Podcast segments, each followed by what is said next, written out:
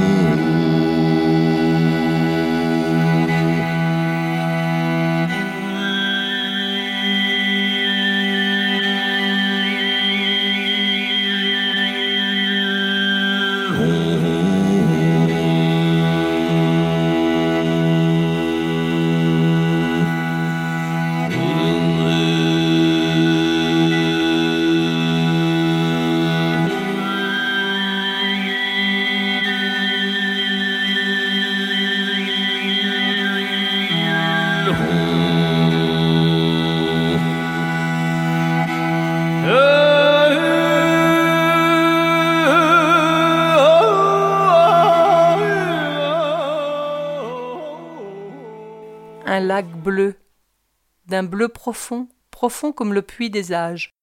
Un lac qui dessine comme une virgule sur la carte du grand pays russe, en Sibérie du Sud.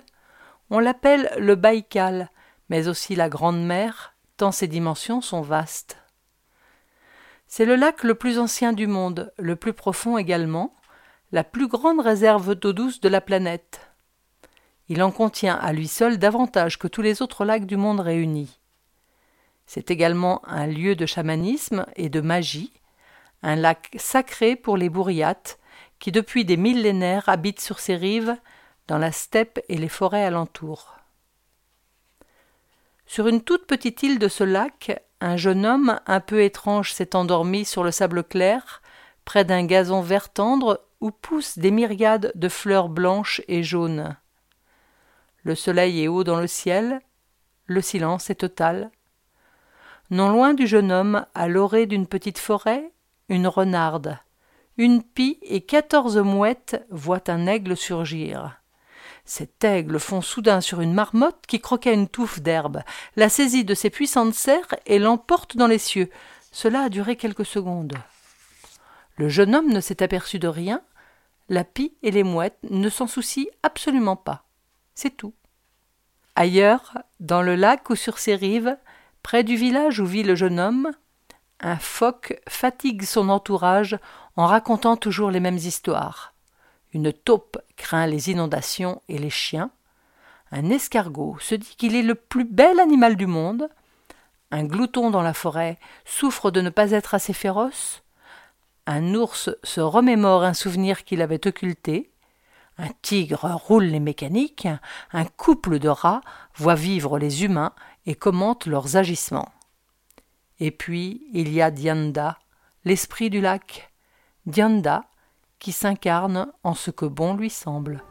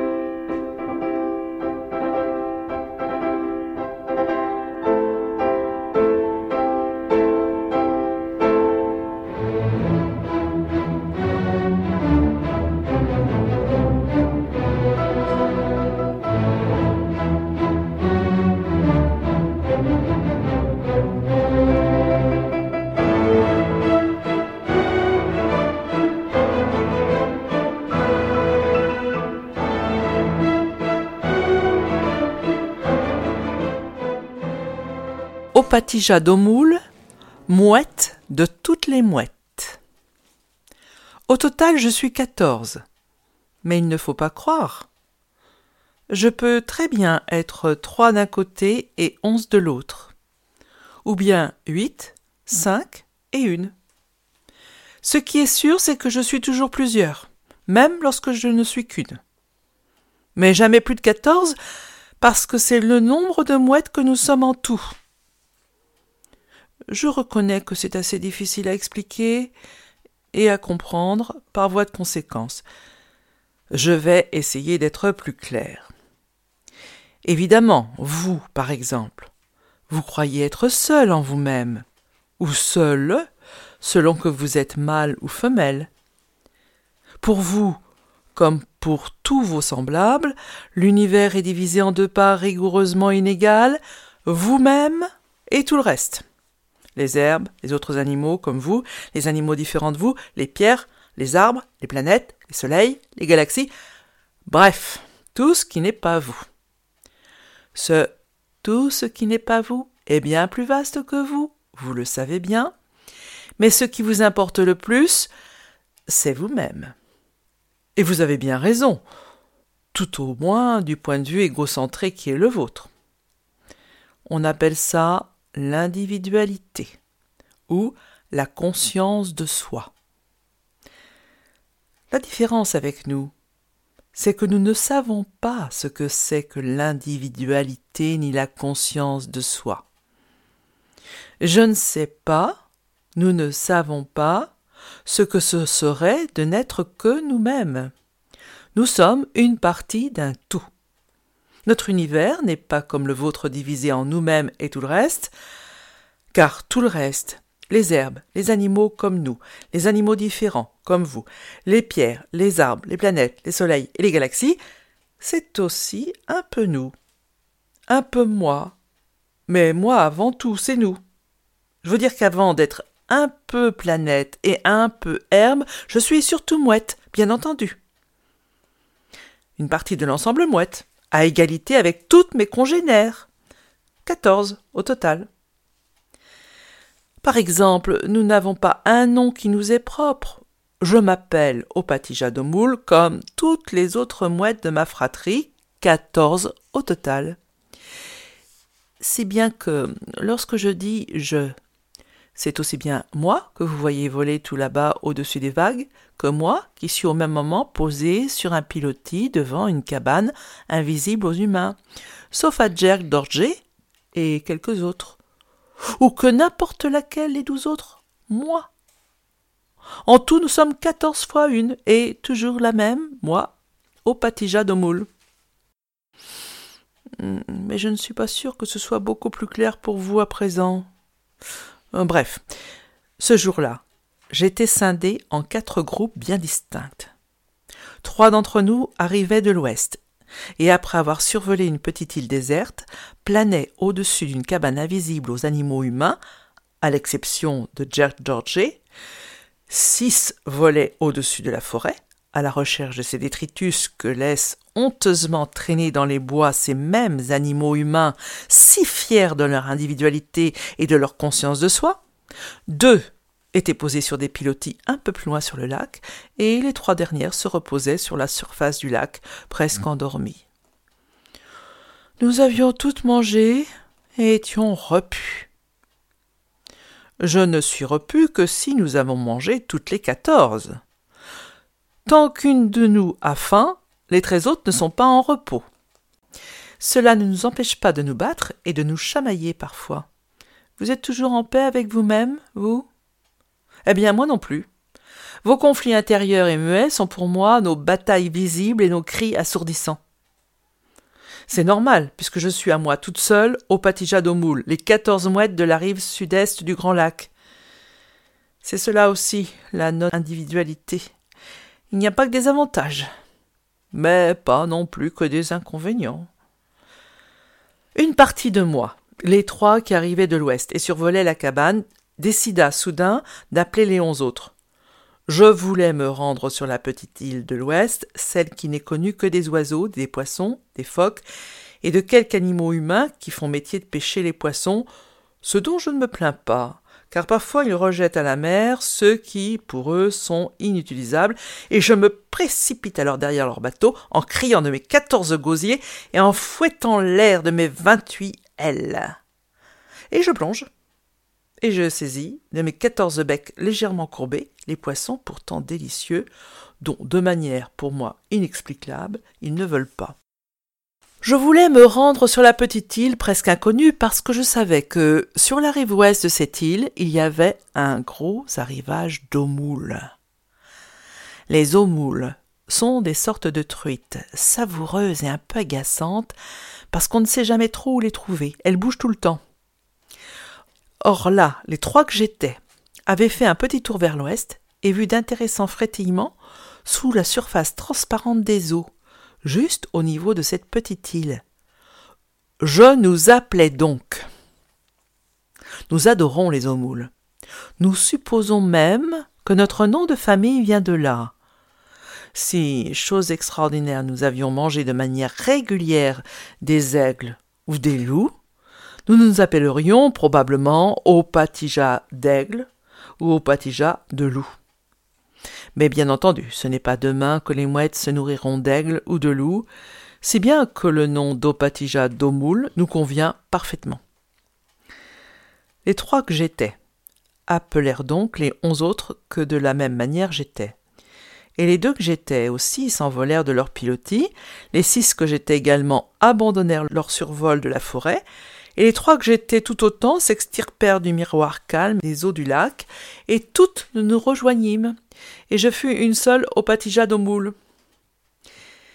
Si les grands spécialistes du lexique et des constructions grammaticales en tout genre l'autorisaient, je n'hésiterais pas à mélanger je et nous. Je dirais par exemple Je prime alors notre envol, ou nous prie alors mon envol, ou encore nous me mis alors à nous envoler. Mais cela, euh, les grands spécialistes ne l'autorisent pas. Si bien que nous prîmes alors notre envol et nous dirigeâmes toutes les quatorze vers cette petite île sur les flancs de laquelle une eau transparente laissait deviner de très intéressants regroupements de moules. Et, autant le dire tout de go, ce fut un massacre. Nous n'avons pas beaucoup de pitié pour les poissons. Heureusement, car sinon, comment nous nourririons-nous? Même Malmousco Gourbi, le glouton numéro 48 de la grande confrérie des gloutons des abords du lac, si sensible soit-il, est bien obligé de tuer de temps en temps un animal quelconque pour en faire son repas. Il le fait à contre-cœur, mais il le fait. Nous, nous ne nous posons aucune question. Au moindre frétillement sous la surface claire des eaux, hop, nous plongeons. Ce jour-là, il y avait un grand rassemblement de moules. Nous plongeâmes donc toutes ensemble, crevâmes la surface claire de l'eau dans des gerbes d'écume, remontâmes, puis replongeâmes, remontâmes, plongeâmes et émergeâmes des dizaines de fois, et de chaque plongée nous remontions avec un homme au bec que nous avalions bien vite. Il ne fallut pas longtemps pour que mes quatorze gosiers estomacs fussent remplis. Et ce fut un délice. Il y avait tellement d'eau moule ce jour-là près de la petite île qu'après notre festin, il semblait qu'il y en eût toujours autant. Parfois, nous les avalions si goulûment que nous sentions leur queue frétiller encore quelques secondes au fond de notre ventre. Nous nous mîmes ensuite à voler toutes ensemble en signe de joie collective, et peignîmes le bleu du ciel de grandes traces blanches et jaunes de nos cris aigus et rassasiés. Ah, je n'avais plus faim. C'était toujours ça de prix. Car la grande affaire de nos vies, à tous, mouettes, gloutons, phoques, aigles ou renards, c'est la faim. D'ailleurs, quelques minutes plus tard, nous vîmes arriver le phoque Colia Bargouzine, qui lui aussi se livra à un joyeux carnage au sein de la population de moules. Le regard porté loin, comme toujours.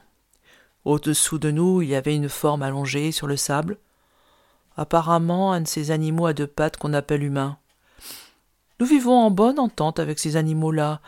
Ils nous laissent tranquilles et réciproquement. Bien entendu, c'est uniquement parce que pour eux nous ne sommes pas comestibles, ni eux pour nous.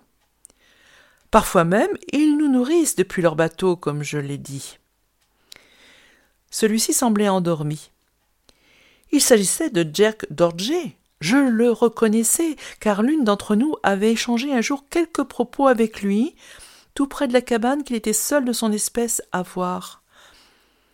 Non loin de lui, maloré de la forêt, je distinguais une forme claire, peut-être un lièvre ou un chevreuil, ou une marmotte. Ah non, pas une marmotte. Les marmottes sont plus petites.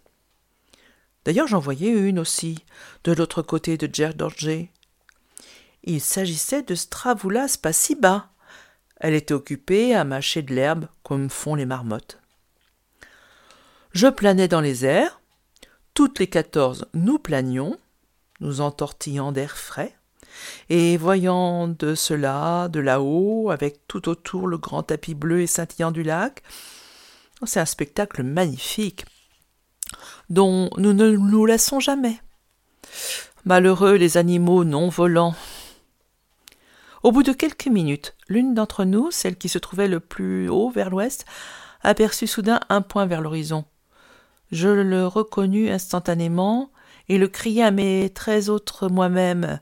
L'héliolodoli C'est ce grand dadais de l'héliolodoli Que venait-il faire par ici? Probablement se nourrir comme nous, mais il ne mangeait pas de poisson, donc les moules ne le concernaient pas. Et puis si ça avait été le cas, nous n'aurions pas hésité à le chasser, tout aigle qu'il fût. Seul contre quatorze, il n'aurait pas fait le poids. Surtout que il est assez arrogant, mais pas très courageux. Non, il devait chercher un lièvre ou une marmotte. Voilà qui tombait bien, nous sommes-nous dit. Enfin, qui tombait bien du strict point de vue de l'héliolodoli, bien entendu, avons-nous pensé en le voyant approcher à très grande vitesse. Euh, Stravula Spasiba ne sera probablement pas du même avis, avons-nous pensé aussi. Et puis nous avons pensé à autre chose. Nous sommes totalement désintéressés de l'héliolodoli, de Stravula Spasiba, de Jack Dorje et de tous les autres animaux du coin. Nous ne pensions qu'à moi. Je ne pensais qu'à nous, à nos quatorze estomacs rassasiés, à nos vingt-huit yeux perçants, emplis de l'immensité du lac, de la forêt de la steppe, qu'on devinait tout là-bas. Et nous étions à ce moment-là un peu plus que quatorze, un peu davantage que de simples mouettes. Nous étions l'air bleu dans lequel nous crions, Le soleil sous lequel nous tournoyions, nous étions le monde beau, implacable et lent dans lequel nous vivions.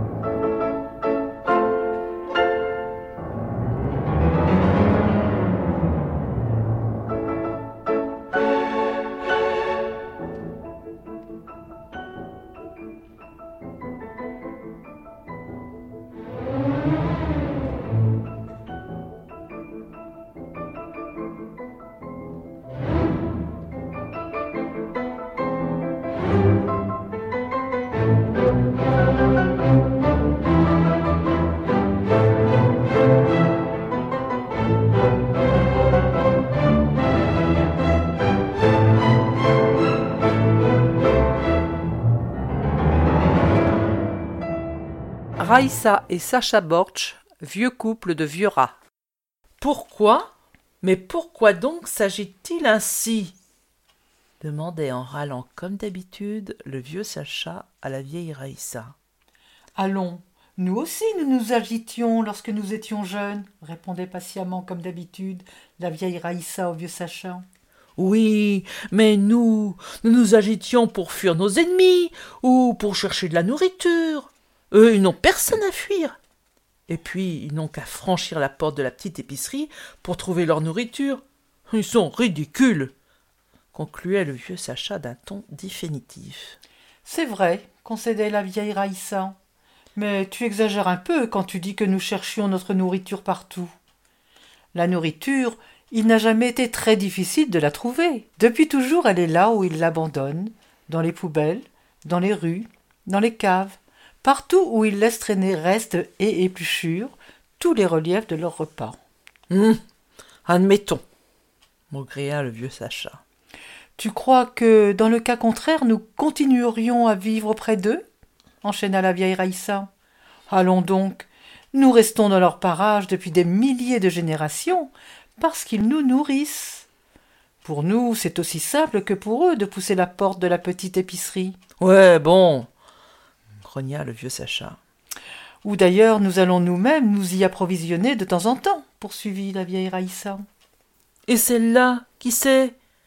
fit soudain le vieux Sacha pour changer de sujet, car il n'aimait pas être pris en flagrant délit d'affirmations trop rapides, un peu légères et par surcroît erronées.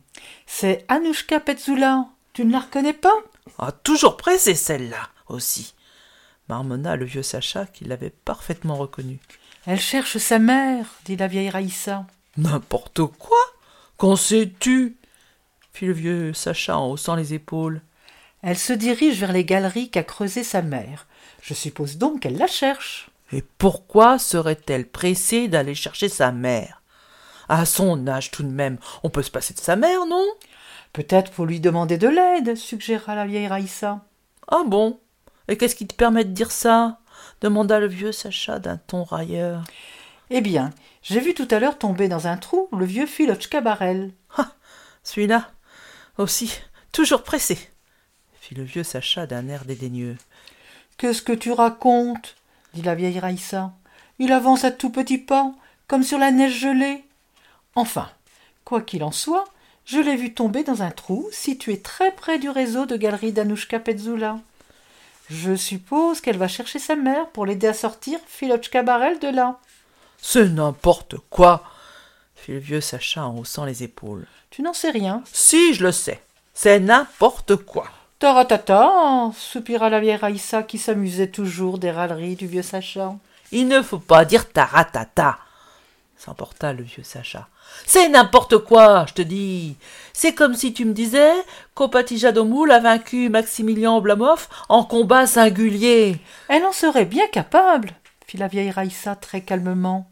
Je te rappelle qu'Opatijadomoul est quatorze à elle toute seule, et que Maximilien Oblomov, tout féroce qu'il soit, est tout seul. Quatorze becs acérés peuvent très bien crever deux yeux. Il ferait moins le malin, Maximilien Oblomov, s'il avait les deux yeux crevés. Ou que Malmous Gourbi s'est attaqué à l'héliolodoli, poursuivit le vieux Sacha. Ou que Pandolf Popovitch est entré dans un trou de souris. Ou que Dwayne Dodo nage mieux que Colia Bargouzine. Ah, ça c'est impossible, concéda la vieille Raïssa. Tiens, le voilà justement. Tu ne vas pas me dire qu'il s'agite, lui? En attendant, euh, pour ta taupe, là, tu dis n'importe quoi, insista le vieux Sacha.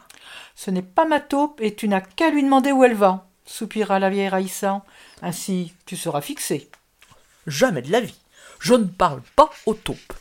Depuis quand les rats parlent-ils aux taupes? Et puis je m'en moque totalement de ce que fait Anouchka Petzula.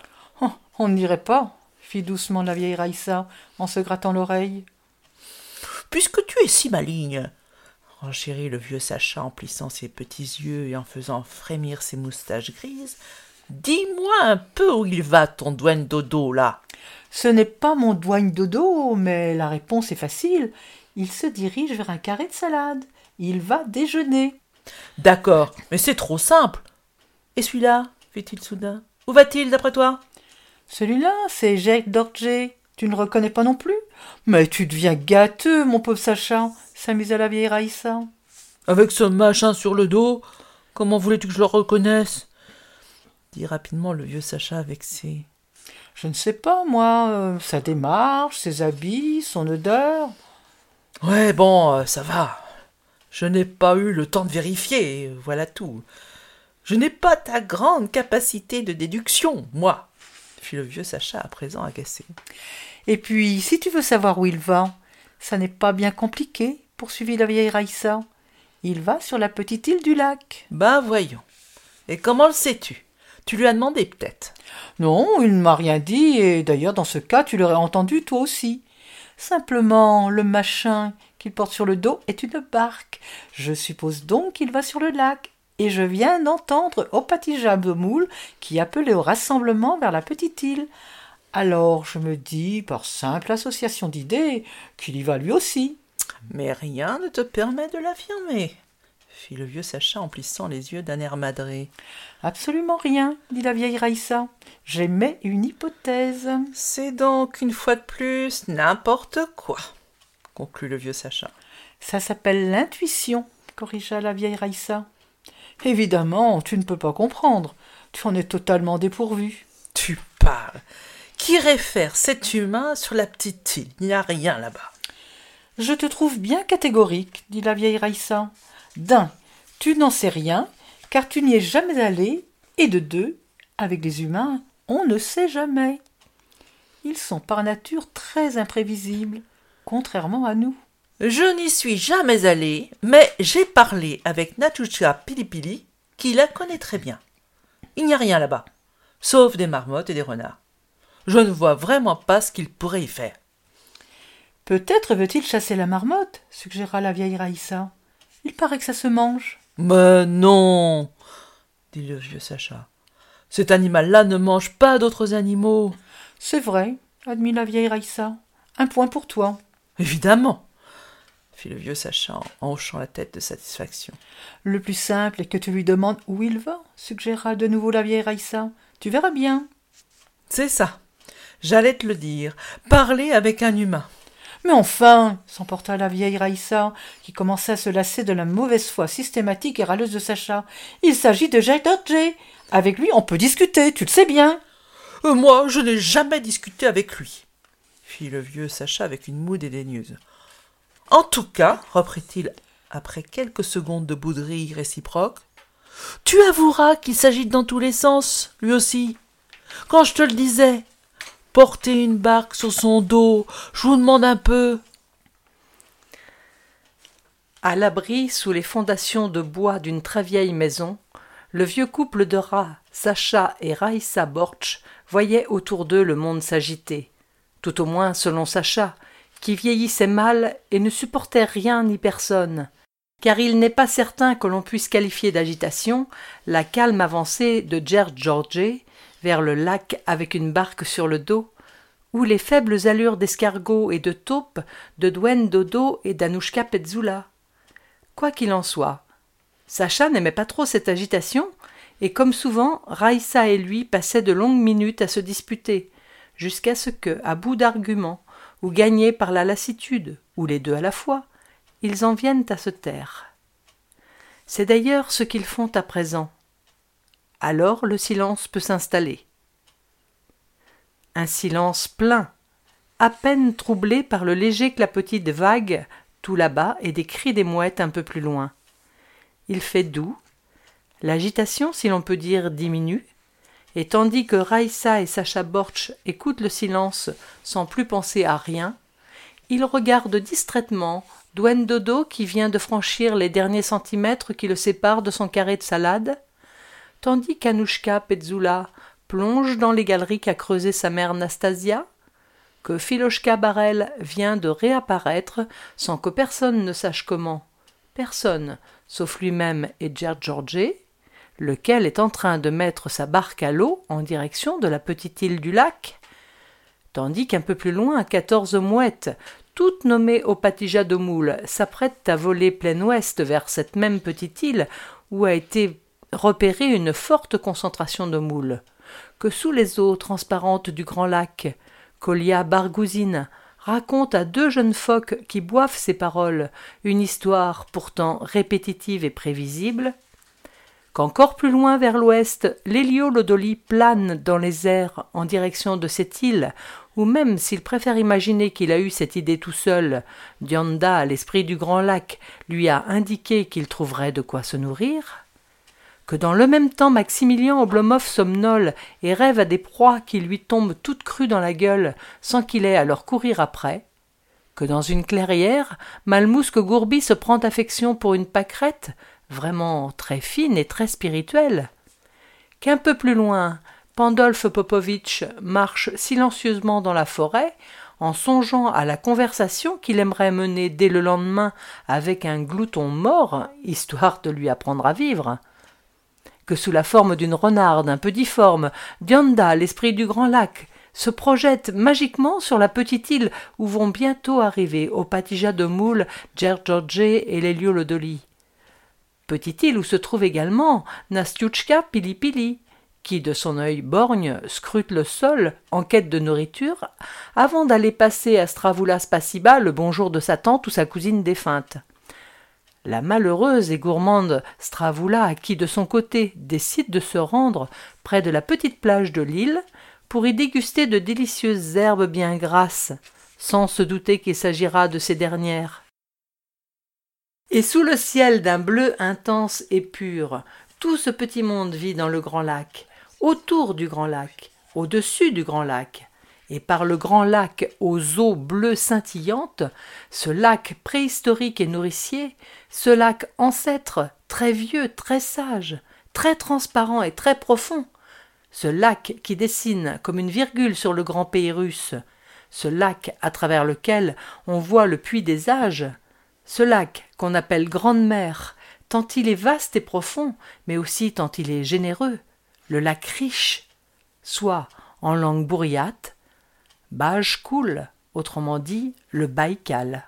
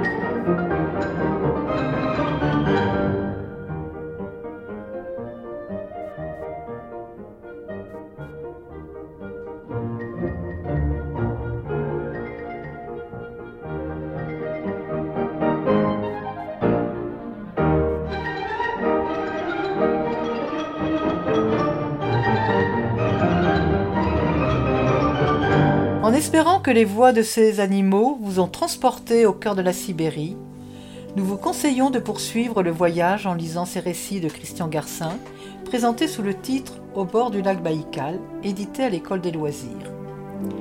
De nombreux voyages ont nourri les romans et les carnets de route de Christian Garcin, qui a reçu en 2012 le prix Roger Caillouan pour l'ensemble de son œuvre à l'occasion de la parution de son essai Borges de loin. Cette émission a été préparée et lue par Guylaine, Anne et Annie. Les musiques que vous avez entendues sont extraites du Carnaval des animaux de Camille Saint-Saëns et un chant diphonique mongol. Merci à Yvan pour l'enregistrement et le montage.